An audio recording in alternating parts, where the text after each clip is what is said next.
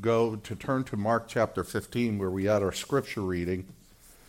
And um, I'm just going to read verses again, verses 33 to 39. And when the sixth hour had come, darkness fell over the whole land until the ninth hour. And at the ninth hour, Jesus cried out with a loud voice, Eloi, Eloi, lama sabachthani, which is translated, My God, my God, why hast thou forsaken me? And when some of the bystanders heard it, they began saying, Behold, he is calling for Elijah. And someone ran and filled a sponge with a sour wine and put it on a reed and gave, it to, uh, gave him a drink, and saying, Let us see whether Elijah will come to take him down. And Jesus uttered a loud cry, and he breathed his last. And the veil of the temple was torn in two from top to bottom. And when the centurion who was standing right in front of him saw the way he breathed his last, he said, Truly, this man was the Son of God. And most of us are very familiar with the biblical narrative regarding the crucifixion of Jesus Christ. Uh, I think I shared with you on Sunday that we've actually traced this date back. It actually occurred April 6th, uh, AD 30. Jesus was 33 and a half years old. And I know that most of you have probably heard of his trials and the beatings and the betrayals, the conviction for a crime he did not commit, his whipping, his mocking, his crucifixion, and his death. And we know from history that these events did occur. So this is recorded history. I know there are revisionists out there who say, "Oh, there's no record of Jesus." That's don't even bother wasting your time on that. But it begs the question for us.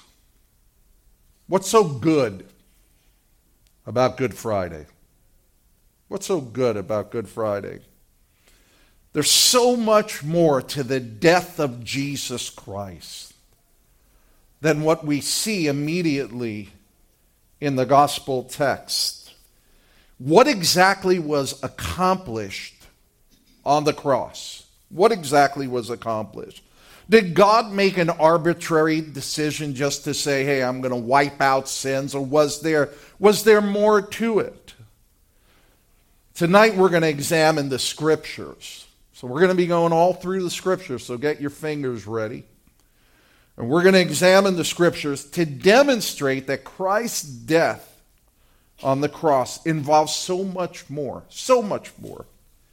On the cross, we're going to see tonight our Lord fulfilled four offices. He fulfilled four offices. The first was Christ, our high priest. The second was Christ, our Redeemer. The third Christ our substitute, and the fourth, Christ our atonement. And what we're going to see with this, it's my intent, and I pray that through the Holy Spirit's power and anointing, we will learn how this work of Christ on the cross secured eternal life and new birth for all who put their faith and trust in Jesus Christ.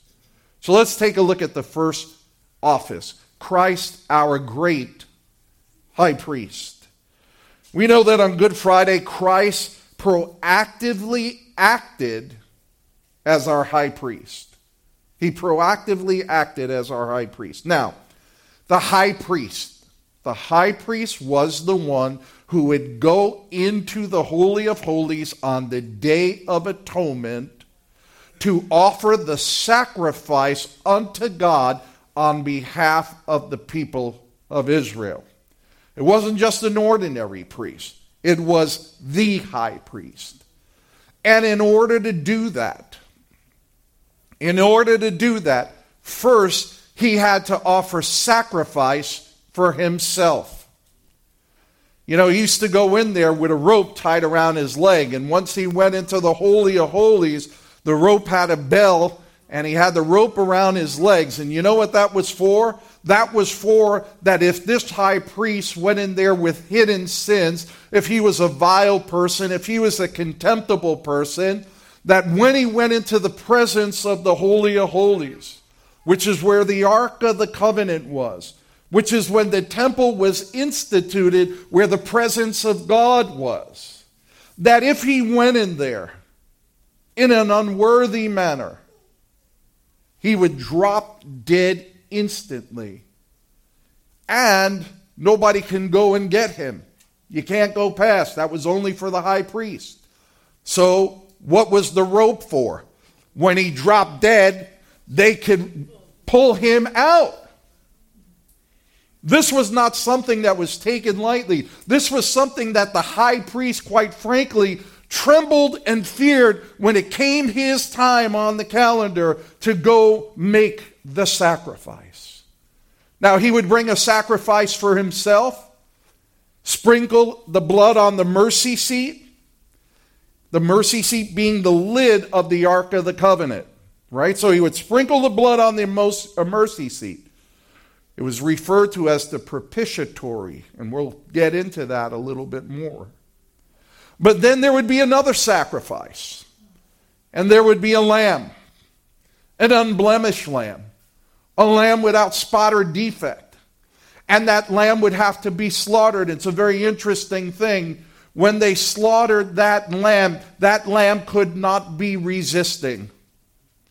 So if the lamb was going, no, no, no, and they slit the throat, it's an invalid sacrifice. The lamb had to be peaceful, the lamb had to be placid, the lamb could not be offering resistance. And that lamb would be butchered and it would be put upon the altar of sacrifice. And its blood would be collected and carried into the Holy of Holies, where the high priest again would sprinkle the blood upon the mercy seat, asking God for forgiveness of the sins of the nation. But the high priest wasn't done. There would be a goat. And after he left the Holy of Holies, the high priest would walk over to the goat, place both hands on the goat's head, and then recite the sins of the people. And then that goat, which we call the scapegoat, that goat would be led into the wilderness demonstrating that God had carried the sins of the people far, far, far away, never to be realized again. Christ is our scapegoat, is he not? For those of us who put our faith and trust in Jesus Christ, Christ Himself is our scapegoat. We call that, theologically, we call that expiation. That's the formal term, expiation. It means that God carries our sins away. One of my favorite verses is As far as the east is from the west, so far have you removed our transgression. It's been removed so far, it's no longer. The prophet Micah says, Thou hast taken our sin and cast it into the depths of the ocean, where it could be remembered no more. Christ, on that Good Friday, is our great high priest. The writer of Hebrews in Hebrews 2:17 says this: Therefore, he had to be made like his brethren in all things, that he might become a merciful and faithful high priest in things pertaining to God, to make propitiation for the sins of the people. The writer continues in Hebrews 4:15, "For we do not have a high priest who cannot sympathize with our weaknesses, but one who has been tempted in all things as we are, yet without sin." Christ, our high priest, I want you to notice this Christ, our high priest, does not go to the cross with the blood of bulls and goats and rams and lambs. Christ goes to the cross as our great high priest. But however, something changes. Instead of bringing the sacrifice of blood of animals. The high priest himself, Jesus Christ, now is the sacrifice. He becomes the sacrifice. He becomes that lamb that is not resisting. He becomes both the priest to bring the intercession, and the intercession is himself. It's the blood of Jesus Christ. And through the blood of Jesus Christ, Christ himself makes propitiation for the sins of the people. Don't get lost in a fancy theological word. Propitiation simply means to satisfy or to appease the wrath of God, to satisfy or to appease. Christ, through his blood, by becoming the sacrifice, and as a great high priest offering it up to God, Christ himself becomes and makes propitiation for us. Rather than offer the sacrifice of an animal, the great high priest is the sacrifice. There's no other high priest that ever did that, and there'll never be anyone that does that. Christ himself becomes the sacrifice, and his sacrifice and his only satisfies the justice of God. Oh, we know this from Isaiah 53, right? We read this so many times. We read it when we do a Lord's Supper. Isaiah 53 5 describes this scene perfectly. But he was pierced through for our transgressions, he was crushed for our iniquities. The punishment for our well being fell upon him, and by his scourgings, by his wounds, we are healed. Isaiah 53:10. Listen to this verse. But the Lord Yahweh was pleased to crush him. It's inconceivable. The Lord was pleased to crush Christ, putting him to grief. Now, notice these words if he would render himself a guilt offering he would render himself a gift offering. You know, it's very common for the world today to see Christ as maybe somebody who was really sincere about his faith, that he was willing to die for it. And other people see Christ as a, as a revolutionary or, uh, you know, a, a, a leader of men or a great even prophet. But none of those things were true. Christ became the sacrifice, Christ was broken apart for all who would put their faith and trust in Jesus Christ. Rather than us paying for our sins, and by the way, I want you to know this, we could never pay for our sins. Okay? So if we were to live 50,000 millenniums and do good deeds every single day, we can never pay for our sins. But God chose to pour out His justice, His wrath upon Jesus Christ, his only Son. Thousands of years before, there was a similar scene. There was the man Abraham who had been promised his only son. And God said, Abraham, I want you to take your son up Mount Moriah and I want you to offer him to me as a burnt offering. You probably know the story. I don't have to go into too much detail. But let's shoot straight to Mount Moriah. Here's one of the things Isaac went voluntarily. Isaac did not resist, he went voluntarily. Abraham went knowing, well, if this is what God can do, God is able to even raise the dead. And after binding his only son and laying him upon the sacrifice and the altar and rearing that flint knife back, Abraham was ready to thrust that knife into his son when the angel of the Lord stayed his hand and said, I know that you love me. Look over there. There's a ram in the thicket. But thousands of years later, another only son will go up that same mountain He'll go up that same mountain. And there the Father will, will lay him out. And he will be pierced. And he will be bruised. And he will be brutalized. And that knife came down upon his only Son. And his shed blood was shed for the forgiveness of sin. The guilty for the innocent, the innocent for the guilty. Christ is broken apart, Christ is battered, Christ himself becomes that Passover lamb. And one of the things that we always have to remember is that God does not blink at sin.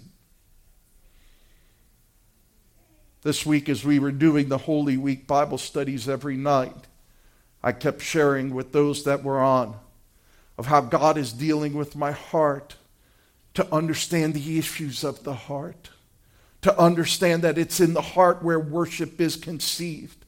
What does it mean when we say we love Jesus? What does it mean when we say I'm a Christian? What does it mean when we say I'm a follower of Christ? What does it mean that I'm a believer? These should never be to us trivial words. These should not be flippant words we must contemplate. And what I love about the Holy Week is this, is that it forces us, if we're really pursuing God, it forces us to contemplate the price that was paid for our pardon. And that price was priceless itself. The precious, holy blood of Jesus Christ. God had imputed, God had charged to Christ's account our sinfulness, our transgressions, our violation of His law. And God poured out the wrath that you and I deserve upon His Son. And you know what we got? As we sang in our first hymn, we got his robes of righteousness. Here we see Christ as the great high priest. Here's the second thing we see we see Christ as our substitute. Simply put, Christ was charged with our offenses. If you can even fathom that. We're sharing with someone this week that many times I look back on the sins that I committed as a young person and as a young man, and I'm ashamed of them now, and I wasn't ashamed of them then. And I sit back and I think, how did you do that? Why would you do that? That was the unregenerate, the unsaved man but I even repent for those sins today. And to think that my Lord was charged with those crimes, and they were charged to his account, is almost too much to bear. On that Good Friday, beginning early in the morning after having not slept for over 24 hours, after having endured multiple interrogations, which included beatings, mockings, scourgings. At about 8 a.m. in the morning, he's turned over to savage Roman soldiers who then proceed to flog him or whip him, mock him, beat him, and then march him up to Golgotha. And he hangs on that cross from about 9 a.m. to about 3 p.m and God's punishment is placed upon him. And the blood that ran down Calvary tree was the judgment that we deserved. Was the judgment that we deserve.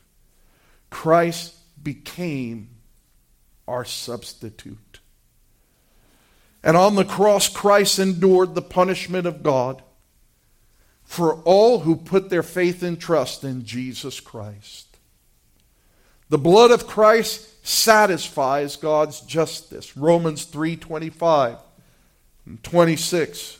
They read as follows: Whom God displayed publicly as a propitiation in his blood through faith for a demonstration of his righteousness, because in the forbearance of God, he passed over the sins previously committed. For the demonstration, I say, of his righteousness at the present time, that he might be the just and the justifier of the one who has faith in Jesus. Where does that leave the person who repents and entrusts himself by faith to Jesus Christ? Where does it leave the person who committed those sins? The one who was rebellious and deserved the punishment of God. One of the most miraculous things ever is we've received the righteousness of Christ. 2 Corinthians 5:21 should be no new news to anybody in this church. He made him who knew no sin to become sin on our behalf, that we might become the righteousness of God in Christ Jesus. In doing so, Christ became our sacrifice. He became our Passover lamb. Christ was our substitute. Christ stood in the gap as our sacrifice. And by offering himself, Christ makes propitiation for sins. Christ makes atonement for sins for all who come to him in repentance and faith. Listen, there's no small wonder, none at all. Well, why Charles Wesley penned the words to that great hymn, And Can It Be? He writes this, And can it be that I should gain an interest in my Savior's blood? Died he for me who caused his pain, for me to him through death pursued. And then these amazing words, amazing love. How can it be that thou, my God, should die for me?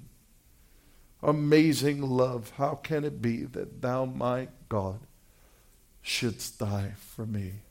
You know what's amazing? What's amazing today is that most of the world out there or going to the movies or going to the clubs or at the bars or watching baseball games or soccer games on TV, right?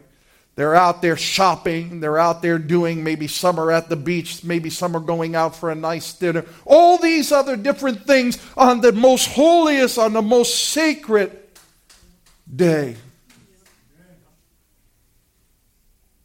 Now, I don't say that to elevate ourselves above anybody because we gathered here tonight. That's not what I'm saying.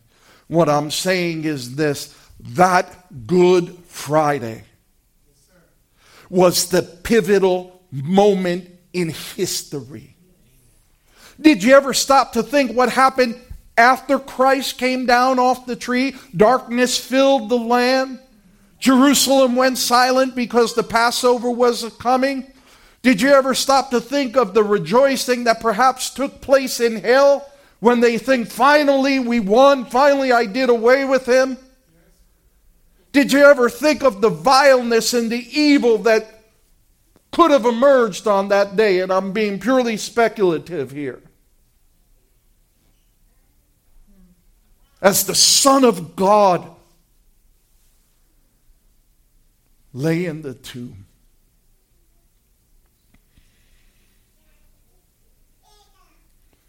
On the cross, Christ purchased back the children of God, those whose names were written in the, the, the Lamb's book of life before the foundation of the world.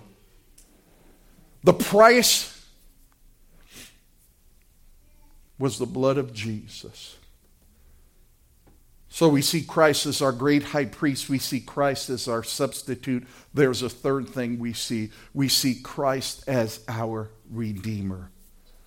Galatians 3, verses 13 and 14 read as follows Christ redeemed us from the curse of the law, having become a curse for us. For it is written, "Is cursed is everyone who hangs on a tree, in order that in Christ Jesus the blessings of Abraham might come to the Gentiles, so that we might receive the promise of the Spirit through faith."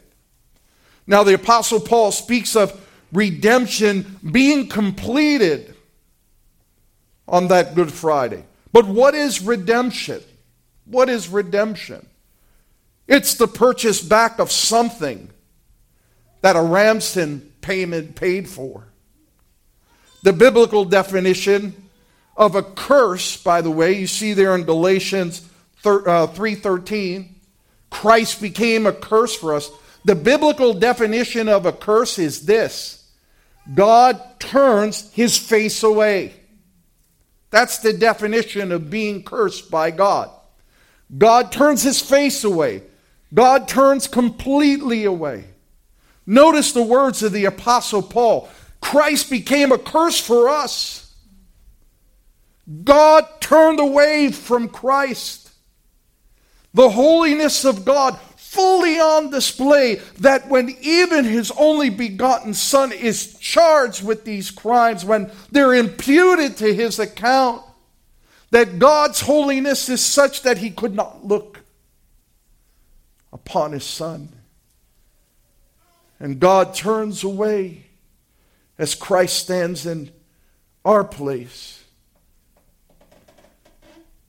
And on the cross, Christ purchased back.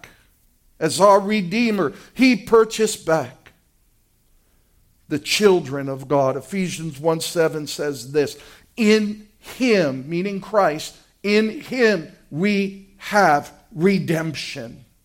We have been bought back. We have redemption through his blood, the forgiveness of our trespasses according to the riches of his grace.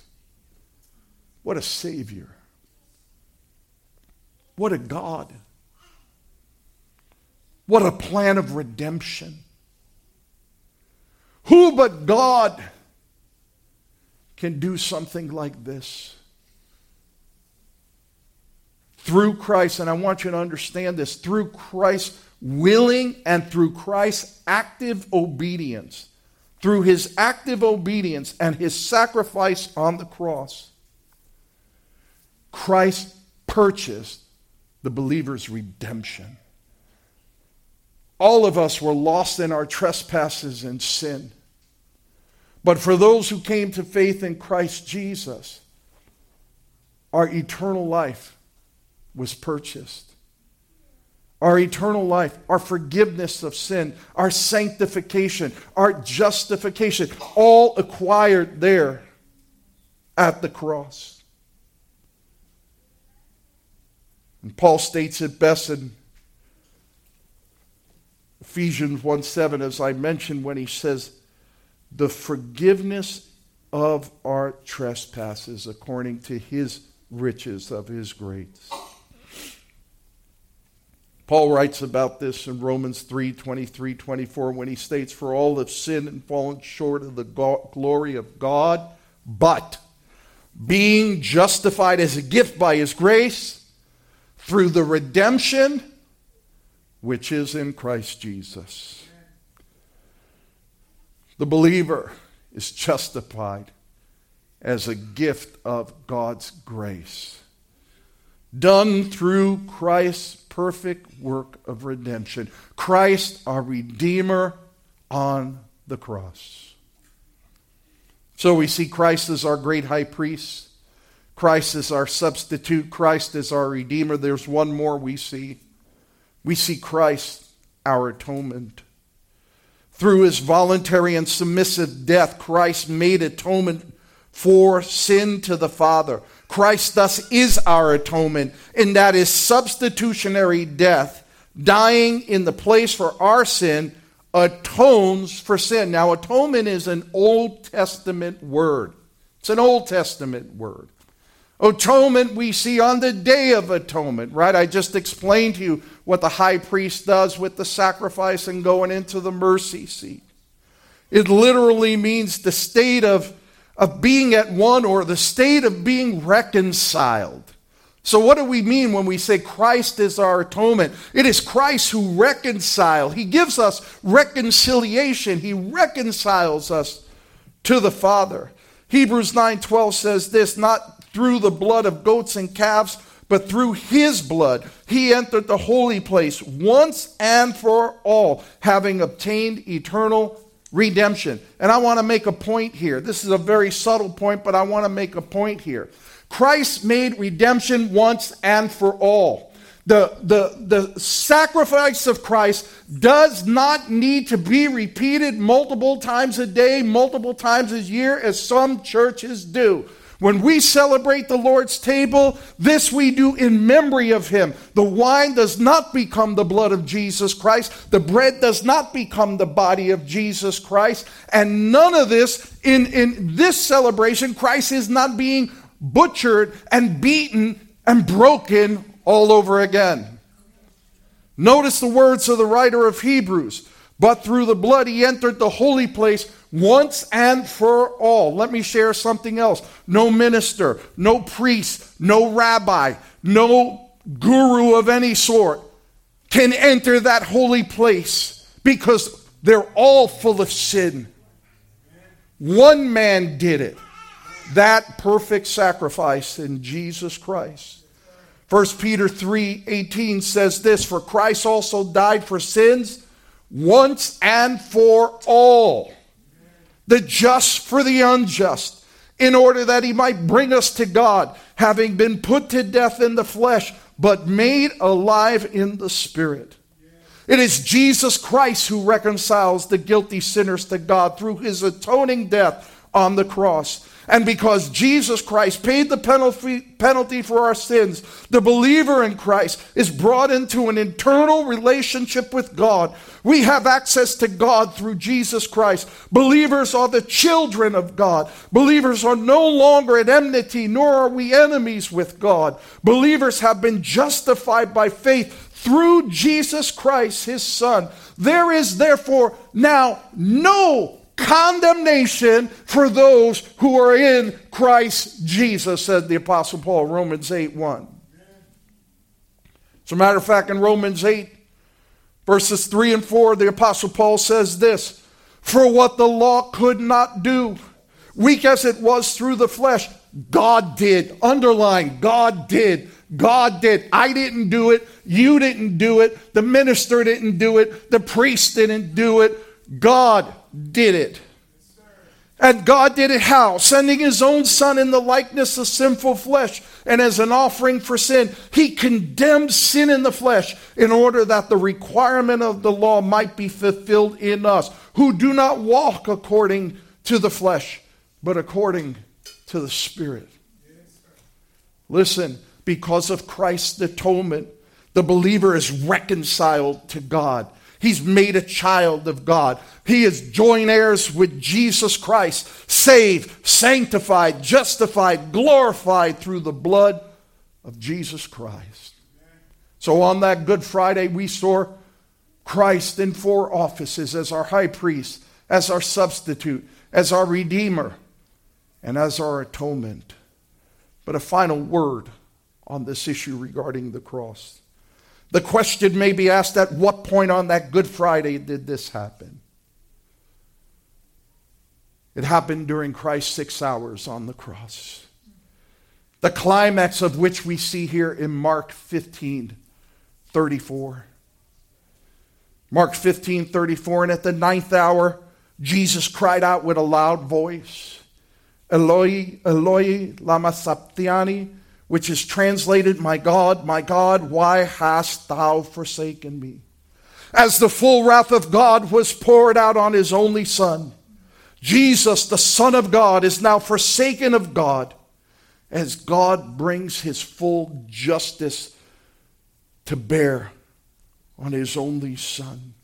And it is on the cross that we see these things. We see Christ as our high priest, offering the sacrifice of himself for the sins of the people. We see Christ as our redeemer, buying back the elect of God for salvation and providing redemption. We see Christ as our substitute, satisfying the wrath of God as our propitiation and bearing God's wrath, the innocent for the guilty. And we see Christ, our atonement, reconciling guilty sinners to God, the holy holiness of God, judges sin, and Christ pays the price. Yes, 1 Peter 1:18 And 19 says this knowing that you were redeemed, not with perishable things like silver or gold from your feudal way of life inherited from your fathers, forefathers, but with the precious blood as a lamb unblemished, spotless, the blood of Christ. On that Good Friday, guess what? The serpent's head was crushed. Genesis 3:15. And yeah, he may have been bruised in the heel, the seed of woman may have been bruised in the heel, but the serpent's head was crushed. Was done away with. Sin is defeated. Our Lord, recognizing that he had fulfilled the will of his Father perfectly, now offers up his life. And when, uh, when Jesus, therefore, had received the sour wine, he said, Jesus said, It is finished. The Greek word, tetelestai. It's done. It's over. The debt had been paid. Reconciliation had been made. Atonement had been made. John 19 30 says this, and Jesus, crying with a loud voice, said, Father, into thy hands I commit my spirit. And having said this, he breathed his last. The debt is paid. Every prophecy about Christ's earthly ministry and his work of redemption was fulfilled. He was faithful to the end. And I want you to notice this in his sovereignty, in his sovereignty, he commits his spirit to the Lord. He determined when he died. He was the one who had the authority to offer it up to the Father. And when he says it is done, it's done. On Sunday morning, on that third day, praise God,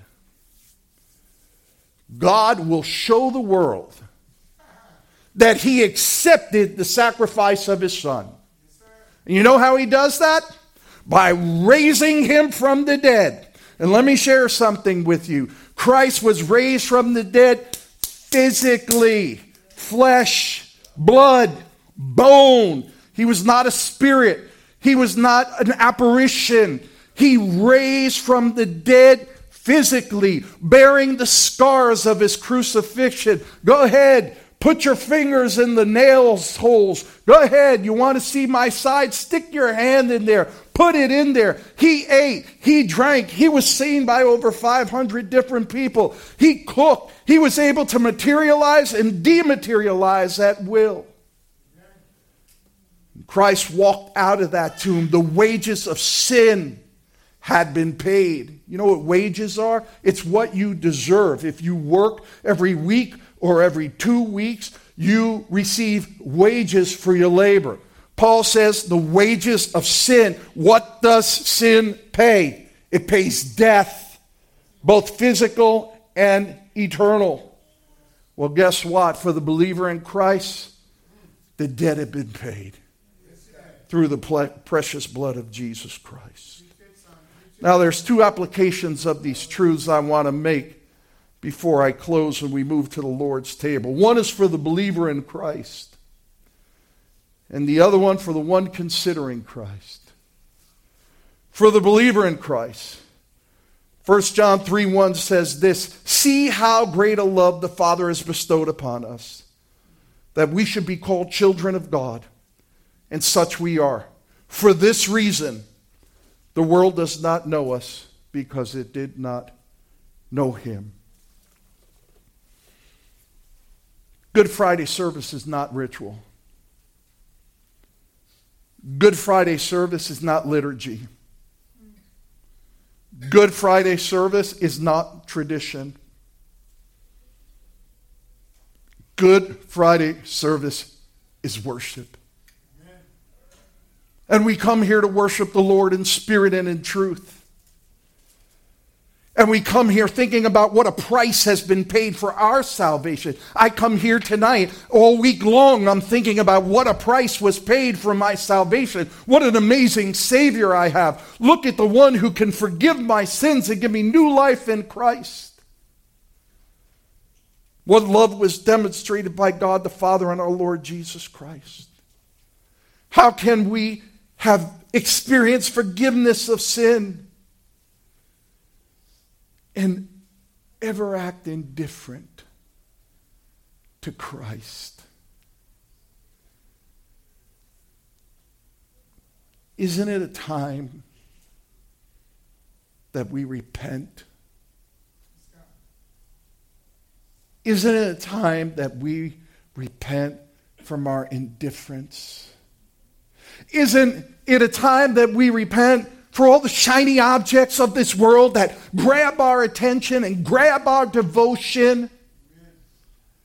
Isn't it time that we contemplate Christ in a new way, recognizing his lordship, his greatness, and at the same time recognizing our unworthiness, but being made worthy? Not by us, not because we're here on Friday night we're worthy because of the blood of Jesus Christ. Church, we need to think about do we believe what we say? And listen, I'm signing up as the first one. I'm not saying this is for you. I'm saying the weight of this has been on my heart. There's a lot of flippancy in the church of Jesus Christ right now. I'm a Christian. I'm a Christian. I'm a Christian. I'm, everybody's a Christian. You wear a t shirt, you're a Christian. You got a bumper sticker, you're a Christian.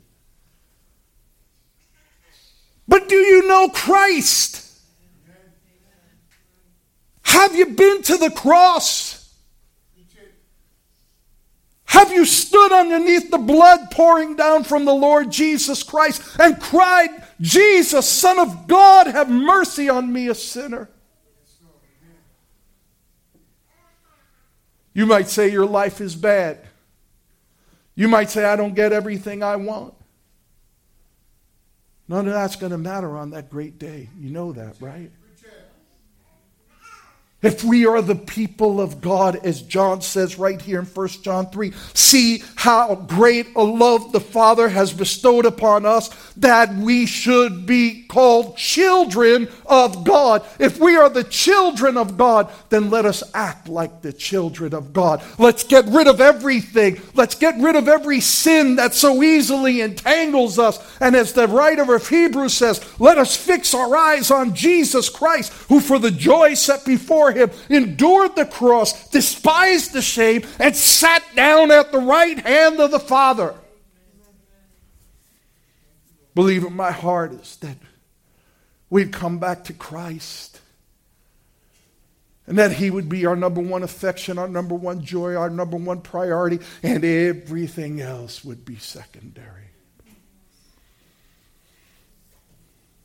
That's for the believer in Christ to one considering Christ.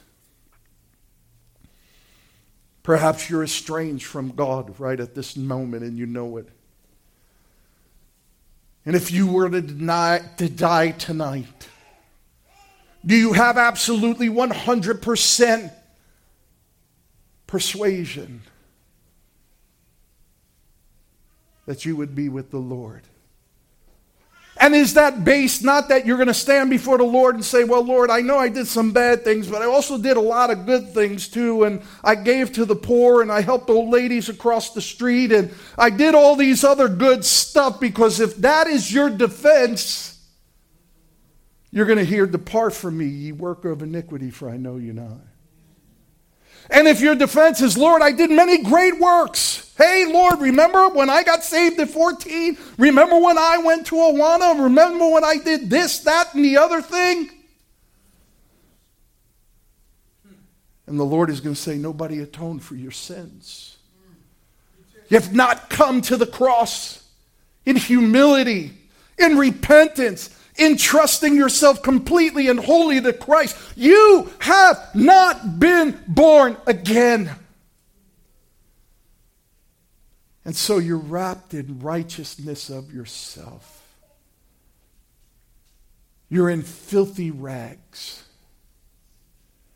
You're the one at the wedding feast that wasn't dressed, that the, the king said, What are you doing here? How come you didn't dress in vestal robes? Cast them out.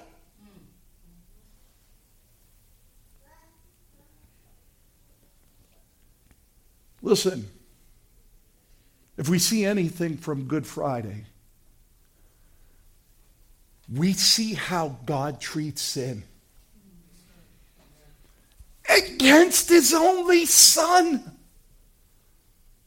He turned away from his only son, the perfect, spotless Lamb of God who knew no sin, when Christ was charged with the offenses of the believers. Do you think you deserve more fairer treatment than Jesus Christ?